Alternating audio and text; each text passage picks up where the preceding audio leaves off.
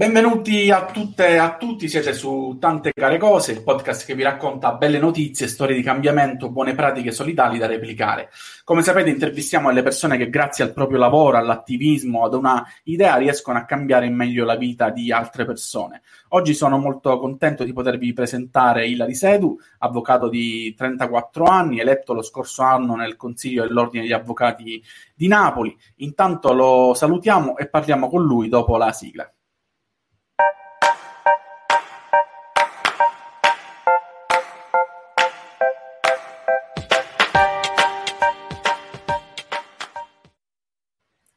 Rieccoci Ilari, ciao. Ciao. Allora, ehm, io vorrei partire un po' dalla, dalla tua storia personale, eh, perché diciamo ci serve un po' per eh, fare questa, questa, intervista e quindi ripercorrere un po' di, un po di, un po di temi. Eh, tu sei arrivato in Nigeria, sì, sei arrivato in Italia dalla Nigeria quando avevi sei mesi. Insomma, sei cresciuto in Italia, nello specifico campano da sempre, ma sì. diventato cittadino italiano solamente per la legge eh, a 20 anni, quindi 14 anni fa. La prima domanda è proprio su questo. Eh, lo Ius Soli, lo Ius Culture, perché in Italia si continua a ignorare questo, questo tema? Uh, onestamente è diventata um, una cosa a mo' di faida tra la destra e la sinistra, eh, senza tener conto dell'evoluzione concreta eh, della nostra società. Um, pensa che io in, in un convegno eh, qualche settimana fa ne parlavo addirittura con Claudio Martelli, eh, che era il, il ministro nel 92 quando quella norma fu, fu approvata e, ed anch'egli eh, ammise che effettivamente è una norma che eh, deve essere rivista e eh, resa eh, conforme all'evoluzione della nostra società odierna.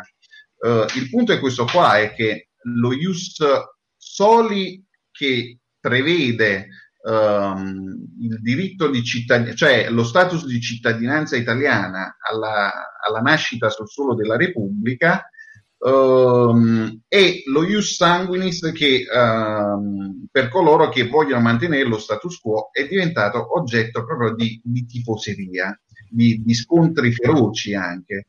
Uh, io francamente ho cercato di individuare, secondo le esigenze della eh, nostra società eh, evoluta, eh, quella dello ius culture, partendo dal principio che in quanto cittadino italiano ci, un, ci sono degli aspetti di um, sovranità che non vuole essere quella di Salvini, che bisogna tenere per forza in considerazione. Nel senso che eh, se lo Ius Soli prevede che un bambino è cittadino italiano alla nascita, mi starebbe benissimo, francamente, però siccome eh, devo ragionare da cittadino italiano e la mia repubblica è nel cuore del Mediterraneo, è cer- e, e quindi eh, luogo di approdo per tanti eh, migranti, è chiaro che eh, le donne incinte che arrivano irregolarmente Uh, e visto che la mia Costituzione uh, va a tutelare e a garantire uh, la coesione e l'unità familiare,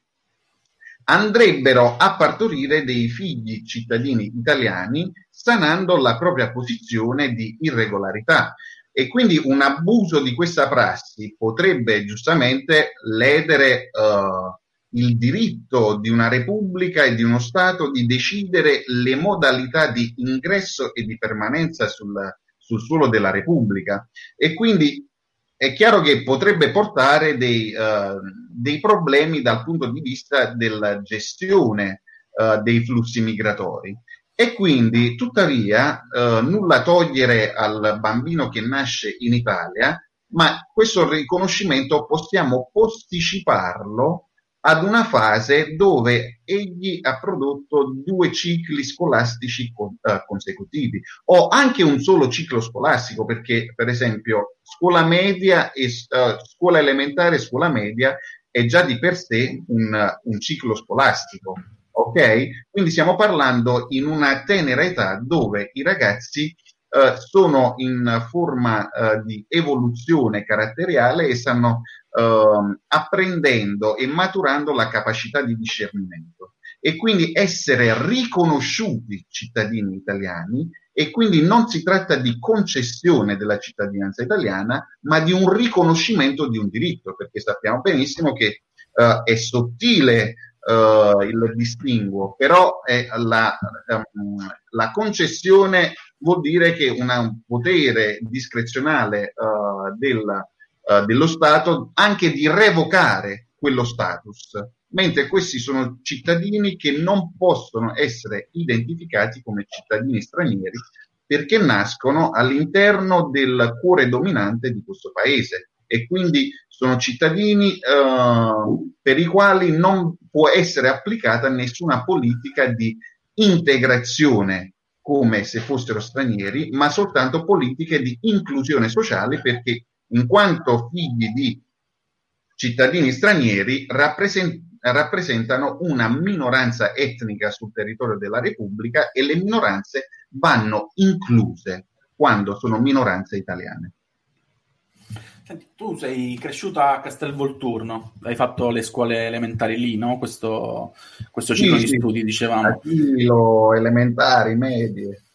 Ok, ehm, sei stato a un certo punto tesserato dalla primavera alla Salernitana a 13 anni, no? Eh, a proposito di entrare nella cultura di un paese, no? il calcio è la cartina anche tornasole dell'Italia stessa. No?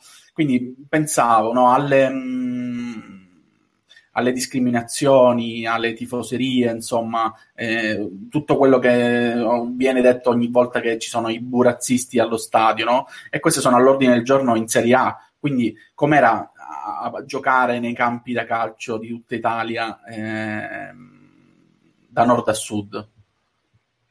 Eh, ehm, diciamo che ehm, nel nostro paese abbiamo un gap culturale in merito a queste tematiche tra il sud e il nord.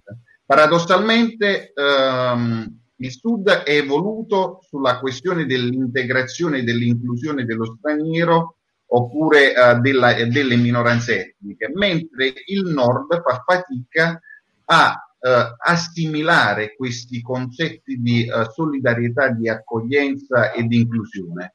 E quindi eh, mi è capitato anche a me eh, che eh, qualche partita giocata al nord eh, qualcuno si rivolgesse a me con negro di M um, e quindi uh, ovviamente uh, io ho un bel caratteraccio e quindi replico, replico, ho la risposta pronta insomma.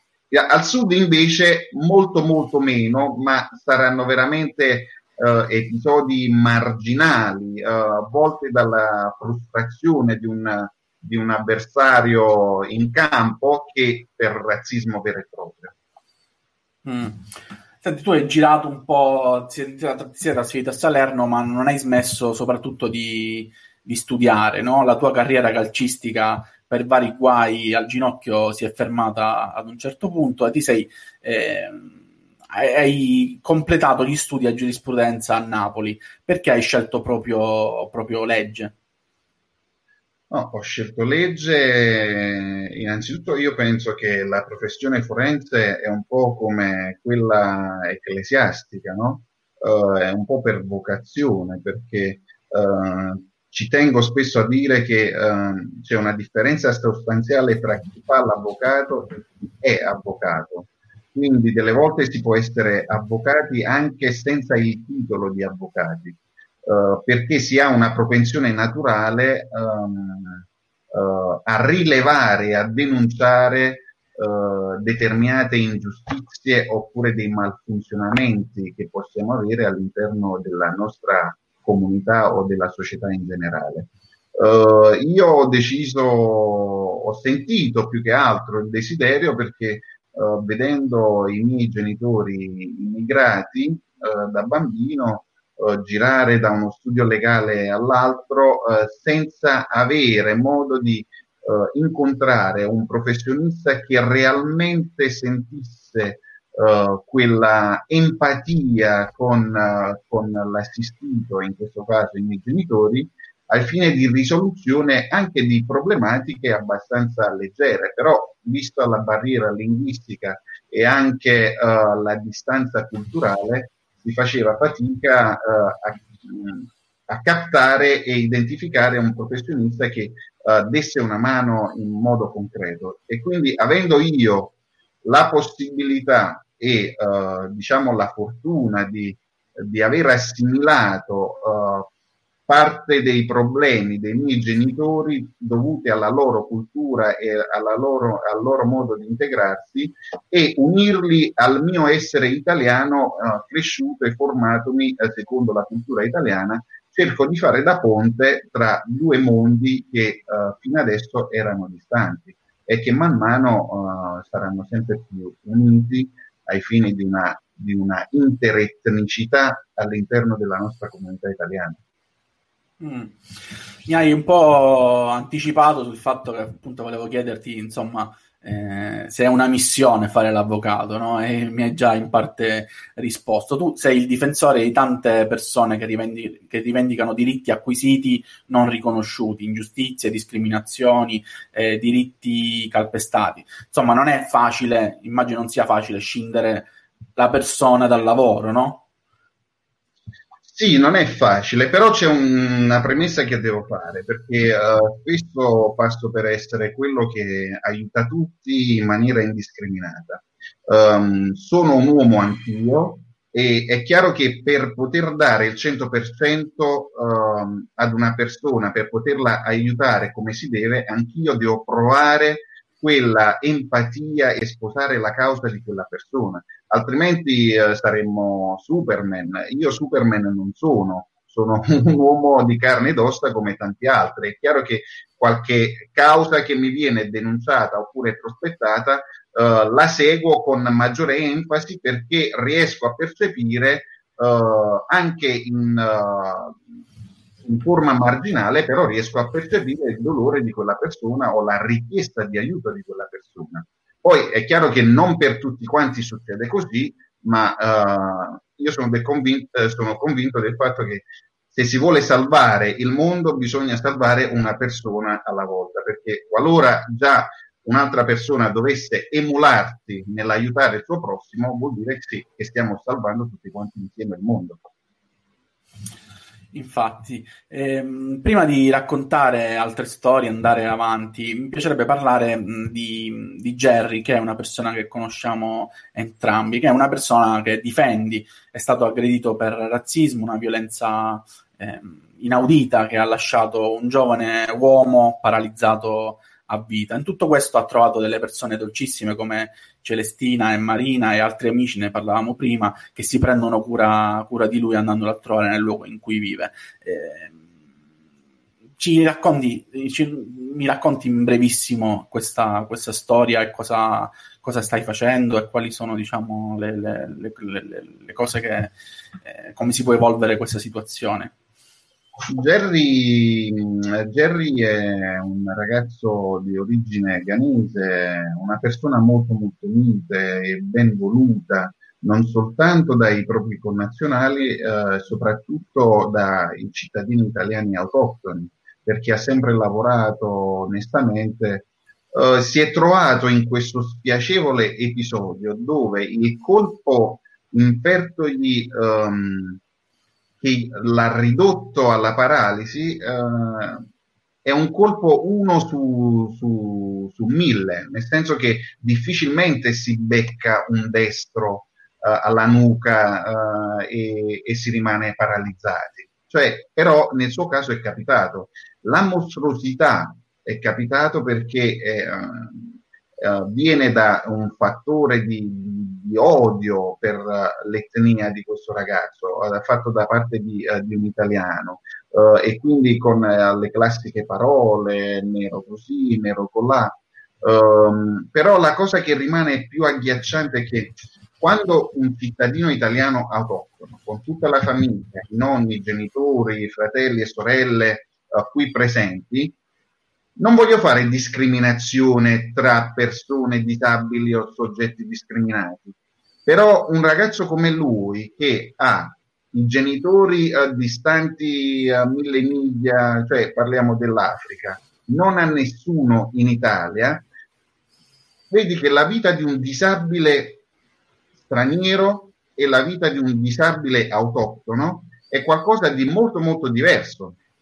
È come se la vita realmente facesse delle discriminazioni tra soggetti discriminati, perché questo ragazzo non, non ha nessuno che gli possa dare una parola di conforto quotidiano, eh, è, è, costretto a stare all'interno di un centro uh, con persone con uh, problemi psichici Um, e quindi eh, poi ci sono Celestina, ci sono io, c'è Marina Lupo che uh, lo andiamo a trovare di tanto in tanto, però capirai che uh, per quanto sforzo possiamo fare uh, è comunque una persona sola, distante chilometri e chilometri dai suoi affetti più cari, i suoi affetti reali che sono madre e padre che sono in Africa e, e né possiamo dire portiamolo in Africa perché sappiamo benissimo che il sistema sanitario nazionale in paesi africani non esiste e quindi essendo una persona che ha bisogno di uh, eh, 3.000 attenzioni dal punto di vista uh, medico-sanitario uh, e soprattutto per i medicinali, per la sua condizione, è, è difficilissimo ipotizzare una sua sopravvivenza nel paese di origine. Quindi è un dramma nel dramma e, ed è un, una, un fatto, un accadimento brutto che ha colpito tanti di noi, ci ha colpiti al cuore. Uh, molte persone hanno donato soldi per, per aiutarlo e questo sta anche nella grandezza del nostro paese, perché noi riusciamo spesso le volte a essere empatici, a sentire il dolore dell'altro e quindi questa è la speranza per un futuro uh, di solidarietà all'interno della nostra comunità italiana. Mm. Senti, ci sono altre persone che aiuti, che, eh, che difendi, che si trovano, diciamo, no, non nella stessa situazione chiaramente, ma in una situazione di limbo, no? In cui sono in una fase in cui non sono, diciamo, eh, hanno dei diritti appunto che non gli vengono riconosciuti e che magari hanno bisogno appunto di, sì, ce ne sono tanti altri. Noi abbiamo uh, ragazzi che uh, magari non sono nati in Italia, però ci sono cresciuti in Italia, magari che avevano due anni, tre anni quando sono arrivati. E il fatto di non avere, uh, non essere riconosciuti cittadini italiani comporta che maturano il diciottesimo anno di età e vengono trattati come qualsiasi adulto straniero quando, quando, loro poi stranieri non sono e questo comporta che un ragazzo di uh, eh, 18-19 anni che non è nato in Italia ma figlio di genitori stranieri dovrebbe avere un lavoro alla mano per poter avere un permesso di soggiorno perché ricordiamocelo o sei cittadino italiano e non hai bisogno di un permesso di soggiorno oppure sei un cittadino straniero ed hai bisogno di un permesso di soggiorno. Ma molte volte questi ragazzi a 18-19 anni quanti dei figli dei cittadini italiani autoctoni a 18-19 anni riescono ad avere un contratto di lavoro. Quindi quel contratto di lavoro per il figlio dello straniero uh, vale a dire anche possibilità di avere un permesso di soggiorno e quindi libera circolazione sul territorio nazionale oppure all'estero nei paesi uh, dell'Unione Europea o non dell'Unione Europea. E quindi uh, va ad incidere sulla libertà di queste persone oppure spesso, eh, ha, mh, mm, eh, spesso si trovano a fare dei lavori a nero eh, sottopagati, sfruttati, eh, discriminati eh, e anche temendo poi che eh, un fermo di polizia potesse far scattare un procedimento di espulsione dal territorio nazionale, cioè andare a finire nel paese dei loro genitori che non è il loro paese, perché loro hanno sempre vissuto qui in Italia e hanno vissuto solo esclusivamente sotto giurisdizione italiana e sotto cultura italiana. Quindi diventa una sorta di violazione dell'identità di questi ragazzi e vi assicuro che è un fatto mostruoso. È come essere cacciati da casa propria, essere uh, um, violati, uh, presi dai gendarmi da casa propria e portato senza aver commesso alcun crimine è portato all'interno di, uh, che ne so, in un altro paese dove, uh, dove sicuramente i paesi dei genitori non sono de, de, degli stati di diritto. Senti, volevo farti una domanda un po' cioè, decisamente importante mm, per te, cioè sul concetto di legalità. Cioè, diciamo, ora eh, ti chiedo di rispondere da avvocato e non solo, no? Ci sono appunto leggi sbagliate, alcune non esistono proprio, eh, in un paese in cui la visione del fenomeno migrato- migratorio si rifà un po' alla, cioè, si rifà decisamente alla legge Bossi-Fini, no? Per te cos'è la legalità? Per me la legalità innanzitutto è l'osservanza delle norme, però ancora più importante è l'osservanza dei principi costituzionali, che è la, form- la fonte che ispira le norme ordinarie. Perché se tutte le norme fossero giuste al 100%, non ci sarebbero avvocati e non ci sarebbero magistrati, ci sarebbero soltanto degli esecutori di quelle norme, punto e basta. E invece, siccome uh, delle volte nascono delle norme zoppe e ad aggiustarle, a mettergli una protesi di legalità, come amo definirlo, so, è la magistratura con uh, le relative giurisprudenze. E quindi uh, il concetto di legalità diventa, um, non dico opinabile perché assolutamente no, perché la giustizia e le norme devono essere uh, certe, sicure e uh, deve conseguire uh, necessariamente una pena oppure un, una multa qualora si, dipende da, dai casi e da, dalle fattispecie.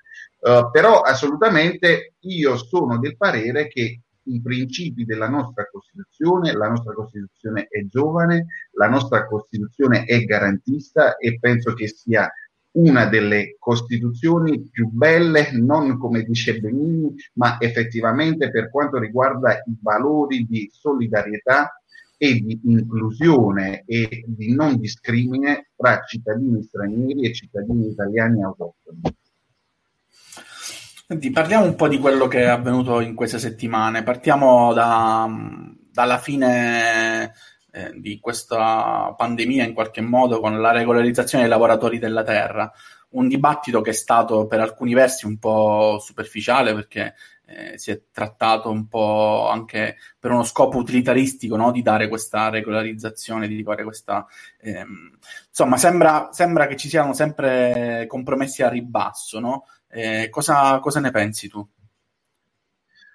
Uh, in merito alla sanatoria che abbiamo avuto quest'anno, um, ci sono due verità che ci dobbiamo dire e ne dobbiamo fare di onestà intellettuale, perché col clima, uh, quel fiato sul collo della destra a questo governo, col clima che c'era ante Covid, non si sarebbe mai pensato, ipotizzato lontanamente di fare una sanatoria per cittadini stranieri. Se qualcuno mi avesse detto a gennaio del 2020 che ci sarebbe stata una sanatoria per cittadini stranieri, io avrei chiesto il TSO per il mio interlocutore. Ok? Però tuttavia la ministra Bellanova si è battuta affinché uh, si regolarizzassero uh, questi, um, queste persone in un momento di passione del genere, è chiaro che molto non si è potuto fare, quindi ci dobbiamo anche calare ogni tanto nell'ottica di chi amministra questo paese, di chi governa questo paese. Molto non si è potuto fare su questa norma perché la formazione del nostro governo attuale è una formazione uh, non omogenea, è fatta di diverse anime e diversi partiti che pur di arrivare ad un obiettivo bisogna avere una linea mediana. È certo che la linea mediana raggiunta non soddisfa totalmente uh, tutti quanti, perché io ritengo per esempio folle e anticostituzionale il fatto di prevedere uh, soltanto la regolarizzazione di alcune e limitate categorie di lavoratori, quando la nostra uh, Costituzione dice di non fare discriminazione tra lavoratori. E quindi già di per sé, però tuttavia questo può essere un primo passo, ok? Poi non ci dimentichiamo, ci saranno ricorsi, uh, uh, ci sarà anche la giurisprudenza a pronunciarsi in merito. Quindi mh, in questo caso non voglio vedere il bicchiere mezzo vuoto, ma lo voglio vedere mezzo pieno. Perfetto. Ehm, su quello che è accaduto eh, a Minneapolis, che ha avuto degli echi importanti in tutto il mondo, sono state I Can Breathe, sono state le ultime parole di George Floyd, eh, morto per colpa dei poliziotti che lo hanno fermato. È nato un movimento, il Black Lives Matters, eh, che ha anche coinvolto tanti paesi. Ehm, senti, non è solo un movimento contro la brutalità della polizia, ovviamente, si parla di eh, razzismo sistemico, di disuguaglianze nate durante la schiavitù in America, alimentate di proposito negli anni, no? quindi comunità, oppressi, comunità oppresse da tanti fattori, le leggi e le normative discriminatorie, disuguaglianze economiche, impossibilità di avere opportunità. Eh, nessuna rappresentazione mediatica e politica, insomma, esclusione sociale. Cosa, mh, co- cosa l'Italia, eh, gli italiani possono vedere in questo, in questo, movimento e perché non è stato eh, del tutto discusso, no? Cioè non è diventato un grandissimo tema anche da noi. Mm, ripeto, in Italia in questo momento abbiamo sempre la paura di parlare di immigrazione, di parlare di diritti uh, delle minoranze etniche come se fosse qualcosa di impopolare in questo momento, perché ogni formazione politica sa che sono delle tematiche uh, particolari, uh, delle pa- vere e proprie patate bollenti e quindi stanno tutti quanti cauti a pronunciarsi in merito. Innanzitutto io penso che i diritti sono diritti, non vanno elemosinati, ma vanno pretesi. Uh, ciò che è successo in America ci deve insegnare che la nostra cultura, la nostra Costituzione, per quanto giovane possa essere rispetto a quella americana, noi non abbiamo, la nostra società non ha nulla da invidiare a quella americana, perché noi di certo in Italia non ammazziamo le persone per il colore della pelle. Ci sono stati sicuramente eh, casi di discriminazione, ma sicuramente eh, quel comportamento lì che si ha in America ormai da eh, 500 anni in qua, in, in questo paese, nell'Italia dove io sono cresciuto, non ho mai visto tali abomini. Quindi questo è da precisare. Uh, detto ciò, non vuol dire che noi siamo un modello esemplare per tutto il mondo. Abbiamo anche noi uh, le nostre discriminazioni, le, le, varie forme di razzismo che uh, saremo qui a combattere e a cercare di migliorare con la cultura e non ci dimentichiamo che uh, noi siamo l'Italia, eh, i romani uh, sono sta- è uno Stato culla di diritti uh, e non ci possiamo paragonare a quella americana perché da questo punto di vista siamo migliori di loro. Questo lo dico e, e lo dico con tutto il cuore perché l'America non ha nulla da insegnarci. Senti, Pio fa una citazione tua di quello che hai detto, il mondo va salvato una vita per volta, se gli altri emulassero chi aiuta saremmo in tanti tutti insieme per salvare il mondo. Diciamo, questo è una delle, eh, delle, delle, delle cose che ti, che ti, fanno andare avanti, no? Cioè, diciamo che, ti, che sono molto importanti per te, il fatto di pensare il mondo va salvato una vita per volta.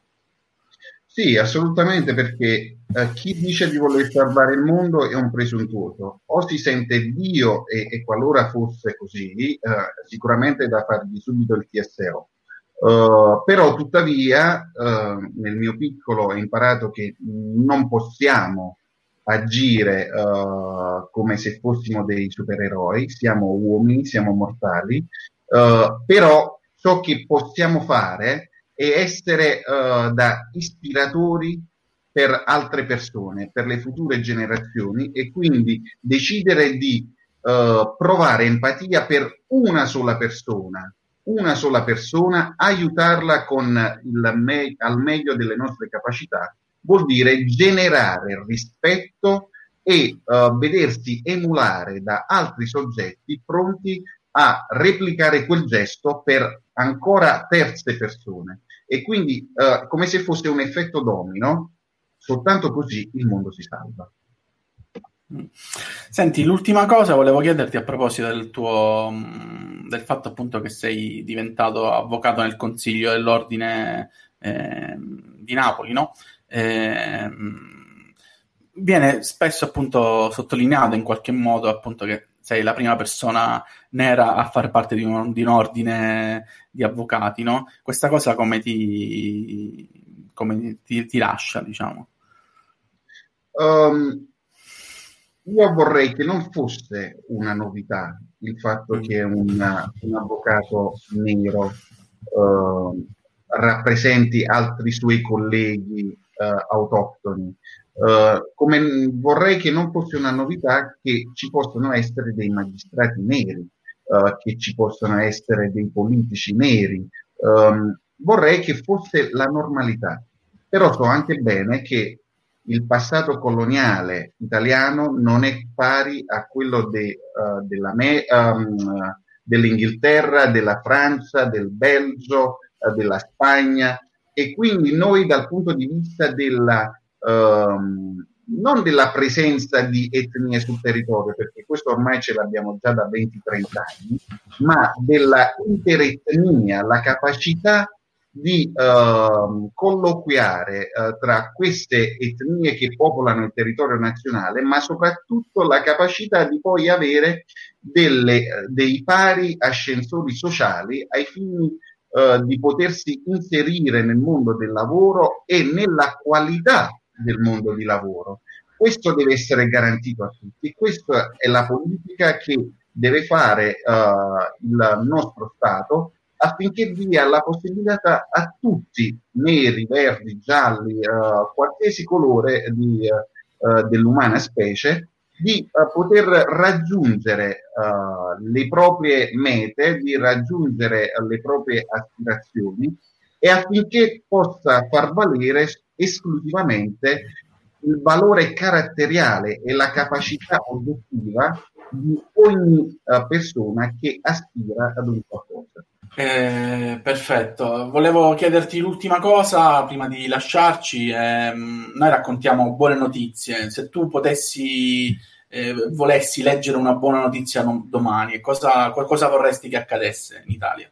Ah, vorrei tanto che venga approvato lo sculture perché ci ho messo tutto me stesso. Um, è un fatto non soltanto di civiltà, ma vuol dire eh, riconoscere che l'Italia riconosca i propri figli, perché non puoi dirmi di andare a scuola, non puoi for- formarmi secondo la tua cultura, eh, darmi le, eh, l'istruzione necessaria affinché ehm, eh, possa essere io definito eh, figlio di eh, questa terra e poi negare uh, negare il fatto che io sono figlio di questa terra. Cioè è qualcosa di bruttissimo, è come vedere una madre che cresce un figlio fino ai 10 anni, fino ai 18 anni e poi disconosce di punto in bianco uh, uh, quel, um, quel figlio. È qualcosa di innaturale quasi e quindi vorrei tanto che venga approvata questa norma affinché si possa fare um, riconoscere che queste persone non sono cittadini, eh, non sono cittadini stranieri, sono cittadini italiani, sono italiani come qualsiasi altro cittadino italiano. E il fatto di sentirsi ed essere cittadini italiani è qualcosa, è un, anti, è un anticorpo per tutto ciò che è successo nelle ballie francesi. Vuol dire che la nostra nazione non ghettizza, la nostra nazione non discrimina, ma la nostra nazione accoglie ed include. Grazie Hilary, grazie davvero di essere stato qui ehm, e ci sentiamo presto. Grazie, grazie a te.